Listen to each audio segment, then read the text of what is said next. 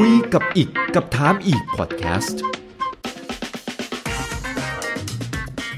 คุยรอบด้านเรื่องเศรษฐกิจและการลงทุนกับผมอีกบรรพตครับ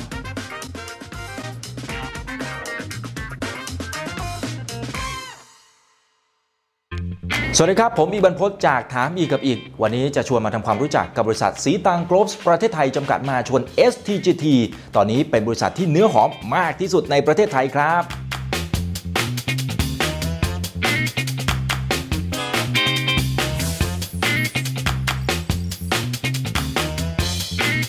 ความเจ๋งคือสีตังโกรอบประเทศไทยเป็นผู้ผลิตและจัดจำหน่ายถุงมือยางประสบการณ์ยาวนานมากกว่า 30 ปีไม่ธรรมดาเลยนะครับ เป็นรายใหญ่ที่สุดของบ้านเรา แล้วก็ใหญ่ที่สุดเป็นอันดับที่ 3 ของโลก มีกำลังการผลิตรวมประมาณ 33,000 ล้านชิ้นต่อปีเลยทีเดียวครับ ผมมองว่าสิ่งที่ทำให้สีตังโกรอบประเทศไทยนั้นตอนนี้ถูกพูดถึงเยอะมากมีอยู่ 4 เรื่องครับเป็นเพราะว่า 1. เป็นธุรกิจที่เข้าใจง่าย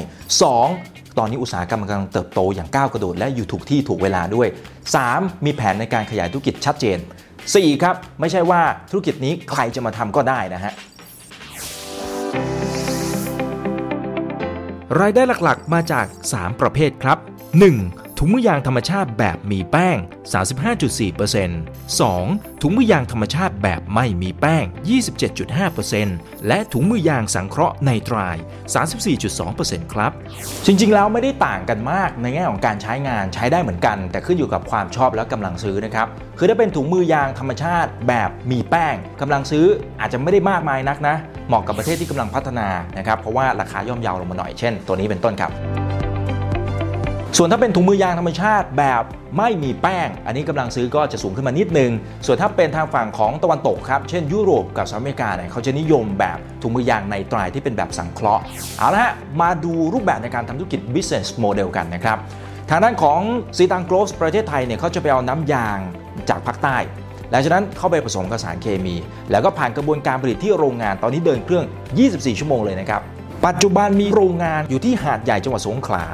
สุราษฎร์ธานี และจังหวัดตรังครับหลังจากที่ผ่านกระบวนการผลิตที่ได้มาตรฐานสากลแล้วก็จะถูกบรรจุกล่อง และก็ลำเลียงไปให้กับคุณลูกค้า ตอนนี้ส่งออกไปเป็นแบบตู้คอนเทนเนอร์ ขายไป 140 ประเทศทั่วโลก สัดส่วนการส่งออกคือ 90%ครับ หลักๆก็อยู่ทางฝั่งของเอเชียเนี่ยแหละฮะ แล้วขายหลายช่องทางด้วยนะครับ ไม่ว่าจะเป็นที่โรงพยาบาล ร้านสะดวกซื้อซูเปอร์มาร์เก็ตหรือแม้กระทั่งออนไลน์ครับ ส่วนใหญ่เป็นการผลิตแบบ OEM ครับ คือผลิตให้กับแบรนด์อื่นๆ ประมาณสัก 86%ส่วนในอนาคตครับจะหันมาเน้นขายแบรนด์ของตัวเองมากยิ่งขึ้น เห็นไหมครับ ผมบอกแล้วเข้าใจง่ายมากสำหรับธุรกิจของเขาครับ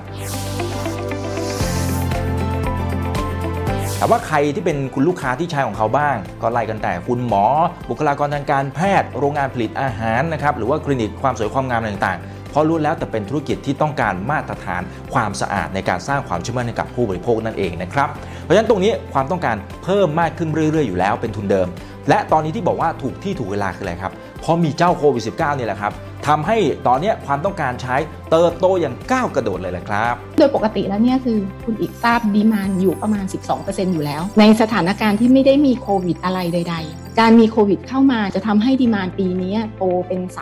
35-50%ปีต่อๆไปเนี่ยก็อาจจะยังโตอยู่ประมาณสัก 30 หรือ 25%แต่สุดท้ายก็น่าจะอยู่ที่ตัวเลขเนี่ยคือไม่ต่ำกว่า 10%พี่จริญญาจิโรดกุล แม่ทัพใหญ่ของบริษัทสีตังกรอบประเทศไทยจำกัดมหาชน บอกงี้ครับถ้าจะมาซื้อถุงมือยางตอนนี้ครับได้อีกทีคือปีหน้าเลยนะออเดอร์มันล้นมือมากๆ และต่อให้เจอวัคซีนโควิด -19 แล้วก็ใช่ว่าความต้องการจะลดลงนะเพราะฉะนั้นไม่ต้องกังวลนะครับ เพราะอะไรครับเพราะพฤติกรรมของคนเปลี่ยนแปลงไปแล้ว อย่างเช่นผมครับผมเองตอนนี้ในชีวิตประจำวันก็ใช้ถุงมือเพิ่มมากขึ้นด้วย เช่นเดียวกับเวลาที่เราไปร้านอาหาร ไปห้างสรรพสินค้า ไปร้านสะดวกซื้อเป็นไงครับน้องๆพนักงานสวมถุงมือเพิ่มมากขึ้น แต่เนี้ยมีนัยสำคัญเหมือนกัน เพราะว่าเขาต้องการอยากจะสร้างความมั่นใจให้กับคนลูกค้านั่นเองเพราะฉะนั้นความต้องการยังคงเพิ่มสูงขึ้นนะครับ อีกหนึ่งความสวยงามของธุรกิจนี้คือ เวลาที่เราใช้ถุงมือเราต้องทิ้งเลยนะครับแล้วเราก็ต้องไปซื้อใหม่นะฮะถ้าคนไหนเป็นผู้ถือหุ้นหรือว่าเป็นเจ้าของนะผมว่ายิ้มออกเลยแหละและอย่างครับการใช้ถุงมือยางในประเทศกำลังพัฒนาตอนนี้น้อยกว่าประเทศที่พัฒนาแล้วกว่า 10-15 เท่า เพราะฉะนั้นโอกาสเติบโตมีอีกมากตามกำลังซื้อที่เพิ่มขึ้นด้วยนะครับ และนั่นคือตลาดที่เขากำลังจะไปเจาะเพิ่มเติม เราเองก็ต้องพยายามรักษาอยู่ในอันดับท็อปทรีเนี่ยคือให้ได้ก่อน แต่ใจลึกๆ ถามว่าคือที่เราวางแผนเนี่ยคือเป็น 8 ปี 12 ปีเนี่ยเราก็มองไปจนกระทั่งถึงอันดับ 2 ของโลกนะคะ เป้าหมายชัดเจนแบบนี้ต้องมาดูแผนการขยายธุรกิจครับ วางแผนล่วงหน้า 12 ปีเลยครับ ตอนนี้กำลังการผลิตอยู่ที่ประมาณ 33,000 ล้านชิ้นต่อปี แต่จะทยอยเพิ่มมากขึ้นครับเป็น 50,000 ล้านชิ้นในปี 2025 และได้ยินกระซิบมาด้วยนะครับว่าอาจจะเร็วกว่านั้นด้วยนะ แล้วก็จะเพิ่มขึ้นเป็น 70,000 ล้านชิ้นใน 3 ปีถัดมา และปี 2032 ครับ จะเพิ่มกำลังการผลิตเป็น 1 แสนล้านชิ้นต่อปีครับ ตัวเลขนี้เป็นการเพิ่มจากปัจจุบันประมาณสัก 3 เท่า แล้วก็เป็นการเพิ่มขึ้นแบบค่อยเป็นค่อยไปตามความต้องการในตลาดในอนาคต ถามว่าเงินจะมาจากไหนครับ ส่วนหนึ่งเลยนะ จะมาจากการระดมทุนในตลาดหลักทรัพย์แห่งประเทศไทยนะครับ ก็จะเอาเงินตรงนี้แหละครับ ไปขยายกำลังการผลิต นอกจากนี้ครับเงินจากการระดมทุนเนี่ยก็จะไปคืนทางด้านของเงินกู้จากธนาคารพาณิชย์ด้วย เพื่อเป็นการลดต้นทุนดอกเบี้ย แล้วก็ลดความเสี่ยงเรื่องการเงิน และอีกส่วนหนึ่งครับก็จะเอาเงินไปพัฒนาเรื่องของประสิทธิภาพในการผลิตครับรวมไปถึงเทคโนโลยี ระบบออโตเมชันอะไรต่างๆ เพื่อเป็นการเพิ่มประสิทธิภาพ และลดต้นทุนระยะยาวครับ ก่อนหน้านี้เนี่ยคือเรียกว่าโรงงานถุงมือทุกโรงเนี่ยเป็น labor intensive ใช้คนเยอะมากในกระบวนการก็คือถอดถุงมือ ถ้าหากเราเนี่ยคือไม่มีเครื่องจักรที่เป็น automation มาช่วยในเรื่องของการถอด เราต้องใช้คนเนี่ยคือมหาศาลเลยคูณจำนวนรายเข้าไป แต่ตอนนี้เนี่ยคือที่เราเดิน speed 50,000เนี่ยเราใช้คนเนี่ยคือถอดถุงมือแค่ 1 คนเอง จะเห็นได้เยอะเลยว่าคือกำลังการผลิตเพิ่มขึ้นจาก 5,000 มาเป็น 50,000 เดี๋ยวเราก็จะมีการพัฒนาเนี่ยไปเรื่อยๆจนกระทั่งเราสามารถทำให้มันเป็น fully automation ได้ทำเลที่ตั้งมันไม่ได้หากันง่ายๆนะที่มันใกล้กับแหล่งวัตถุดิบ อุปกรณ์เครื่องจักรเทคโนโลยีมันต้องเป็นแบบเฉพาะตัว และที่สำคัญต้องมีประสบการณ์ด้วย งบลงทุนก็ต้องมีนะ 2,000 ล้านบาทต่อหนึ่งโรงงานนะโอ้ต้องเงินถุงเงินถังมากเลย ระยะเวลาอันนี้ก็สำคัญเหมือนกันครับ การจะตั้งโรงงานเนี่ยอาจจะต้องใช้เวลาประมาณสักหนึ่งปีครึ่ง ยังไม่นับขั้นตอนของการที่จะไปขอใบอนุญาตต่างๆ เพราะว่ามันเป็นสินค้า medical grade นะครับหรือว่าใช้ในวงการทางการแพทย์ อันนี้อีก 1 ปีครึ่ง รวมกันที่3ปีนะเพราะฉะนั้นครับคำถามที่ต้องตีโจทย์ให้แตกเลยก็คือว่าเราเองเนี่ยนะครับมีจุดเด่นอะไรเมื่อเปรียบเทียบกับทางด้านของคู่แข่งที่เป็นผู้เล่นรายใหญ่ๆ ตอนนี้ที่เขาแข่งขันกันดูเดือดกันอยู่เนี่ยนะครับ ไปฟังกันครับ ถ้าเป็นกลุ่มยางธรรมชาติเนี่ยเราเนี่ยคือได้เปรียบหลายเรื่อง เรามี STA ที่เป็นบริษัทแม่ support ในเรื่องของ supply สามารถควบคุมเรื่องของการกำหนดคุณภาพได้ คือมีข้อได้เปรียบเรื่องของต้นทุนค่าขนส่งทำให้ในฝั่งของยางธรรมชาติเนี่ยเทคโนโลยีของเราเนี่ยถ้าเปรียบเทียบกับคู่แข่งมาเลเซียเนี่ยเราค่อนข้างจะไปได้ไกล ตอนนี้ถ้ามาเลเขาขยายเนี่ยเราจะเห็นว่าเขาขยายแต่ถุงมือยางในตราย จะไม่มีเรื่องของถุงมือยางธรรมชาติเลย คนที่เขาใช้งานจริงๆเนี่ยเขาอาจบอกเอ้ยประมาณนี้มันก็พอได้แล้วแหละหรือจริง ๆ พอใช้ปุ๊บเขารู้เลยว่าของเรามันดีกว่าจริงๆนะมันก็ถูกกาหนดตั้งแต่เรื่องของราคา เราเนี่ยคือเน้นประสิทธิภาพที่ดี ต้นทุนต่ำเราก็แข่งขันเรื่องของราคาได้ เพราะฉะนั้นเนี่ยที่คุณอีกพูดถูกเลยออกมามันก็เหมือนกันนี่แล้วเขาจะเลือกที่ไหน เขาก็เลือกว่าเออถ้าอย่างนั้นเนี่ยคือเอาราคาถูกก็ได้นี่นาก็คืออันนี้ก็คือเป็นสิ่งที่เราจะได้มาเพราะเราแข่งขันเรื่องของต้นทุน ส่วนในเรื่องของถุงมือในตรายอย่างตัวที่เราเพิ่งวิจัยพัฒนา แล้วก็คือเอามาแข่งขันในตลาดปีนี้เนี่ยก็คือเป็นตัวที่บางที่สุดแต่เราเนี่ยยังมีความแข็งแรง ผ่านตามมาตรฐานของ EN Standard อยู่ ซึ่งถ้าเราดูคู่แข่งแล้วเนี่ยเราผลิตถุงมือ 2.5 กรัมเนี่ยผ่าน EN Standard แต่ว่าคือคู่แข่งของเราเนี่ยคือยังไม่มีใครเนี่ยคือสามารถที่จะผ่าน EN Standard ได้ ข้อสังเกตของถามอีกกับอีกครับ อย่างแรกเรื่องของสินค้าทดแทนมันจะมีหรือเปล่า ก็ในเมื่อความต้องการดีมานมันเติบโตอย่างก้าวกระโดด ผมก็ไม่รู้นะว่ามันจะมีนวัตกรรมอะไรใหม่ๆ มันดิสลอฟไหม ผมเรียนถามพี่จริญญาพี่จริญญาตอบทันทีครับ ถ้าณตอนนี้ยังไม่มี แต่อนาคตไม่แน่ นั่นเลยเป็นที่มาว่าเขาเองก็ให้ความสำคัญกับ R&D ทีมวิจัยและพัฒนาทุ่มเทอย่างเต็มที่ ถ้ามันมีอะไรใหม่ๆ ขึ้นมาเนี่ยนะครับเขาพร้อมที่จะปรับตัว แล้วก็ไปทำผลิตภัณฑ์เหล่านั้นครับและนั่นก็คงจะเป็นหนึ่งในเหตุผลว่าทำไมรายได้ของสีตังโกลฟประเทศไทยนั้นถึงเติบโตอย่างต่อเนื่องครับอัตราการทำกำไรเองก็เพิ่มขึ้นอย่างก้าวกระโดด อย่างล่าสุดนั้นก็อยู่ที่ 11.2%ครับวิธีคิดในการทำธุรกิจดี เพราะฉะนั้นก็สะท้อนไปยังตัวเลขผลประกอบการที่ดีวันดีคืนนะครับ แต่ข้อสังเกตที่เราเห็นก็คือ ปริมาณยอดขายที่เป็นจำนวนชิ้นนะเพิ่มขึ้นอย่างมีนัยสำคัญนะครับ ล่าสุดเนี่ยปีที่แล้วนะครับอยู่ที่เกือบเกือบ20,000 ล้านชิ้นนะครับ แต่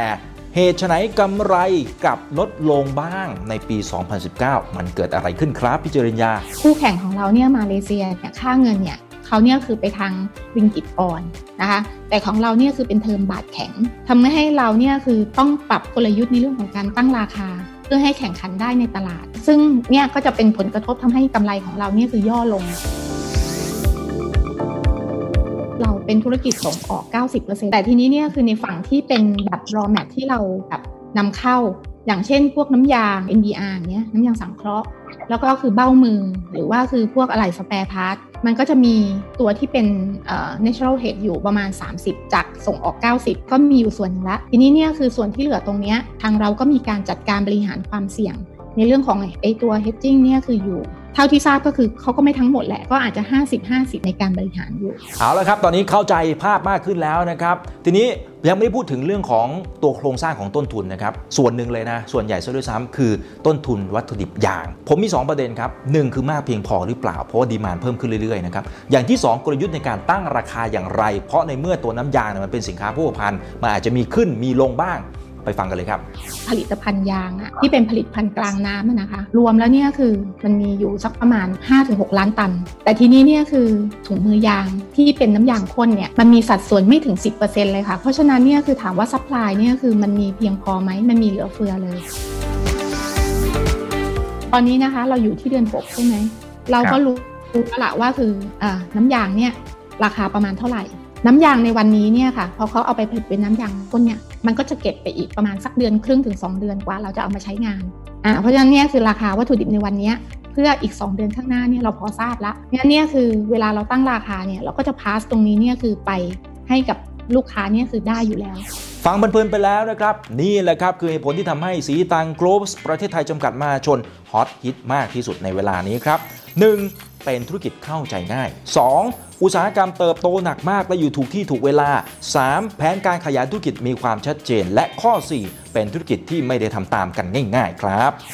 และเมื่อไปดูทีมผู้บริหารจะเห็นนะครับว่าประสบการณ์แต่ละท่านไม่ธรรมดา แล้วก็มีประสบการณ์อยู่ในแวดวงนี้มากกว่า 30 ปีด้วยกันเพราะฉะนั้นรู้หมดเลยครับต้องปรับกลยุทธ์อย่างไร แต่ยังไงเราก็ต้องเข้าไปศึกษาข้อมูลเพิ่มเติมก่อนการตัดสินใจในการลงทุนนะครับเข้าไปดูในไฟล์ลิงก์เพิ่มได้เลยนะฮะครั้งหน้าครับมันจะเป็นเรื่องไหนยังไง รอติดตามชมกันเลยนะครับจะมีความรู้อะไรดีๆ มาฝากทุกท่านเสมอครับ อย่าลืมนะครับว่าเริ่มต้นวันนี้ดีที่สุดครับ ขอให้ทุกท่านโชคดี และขอให้มีสุขภาพในการใช้ชีวิต นี่คือถามอีกกับอีกกับผมอีกบรรพศครับ ฝากกดไลค์กดแชร์กันด้วยครับ สวัสดีครับ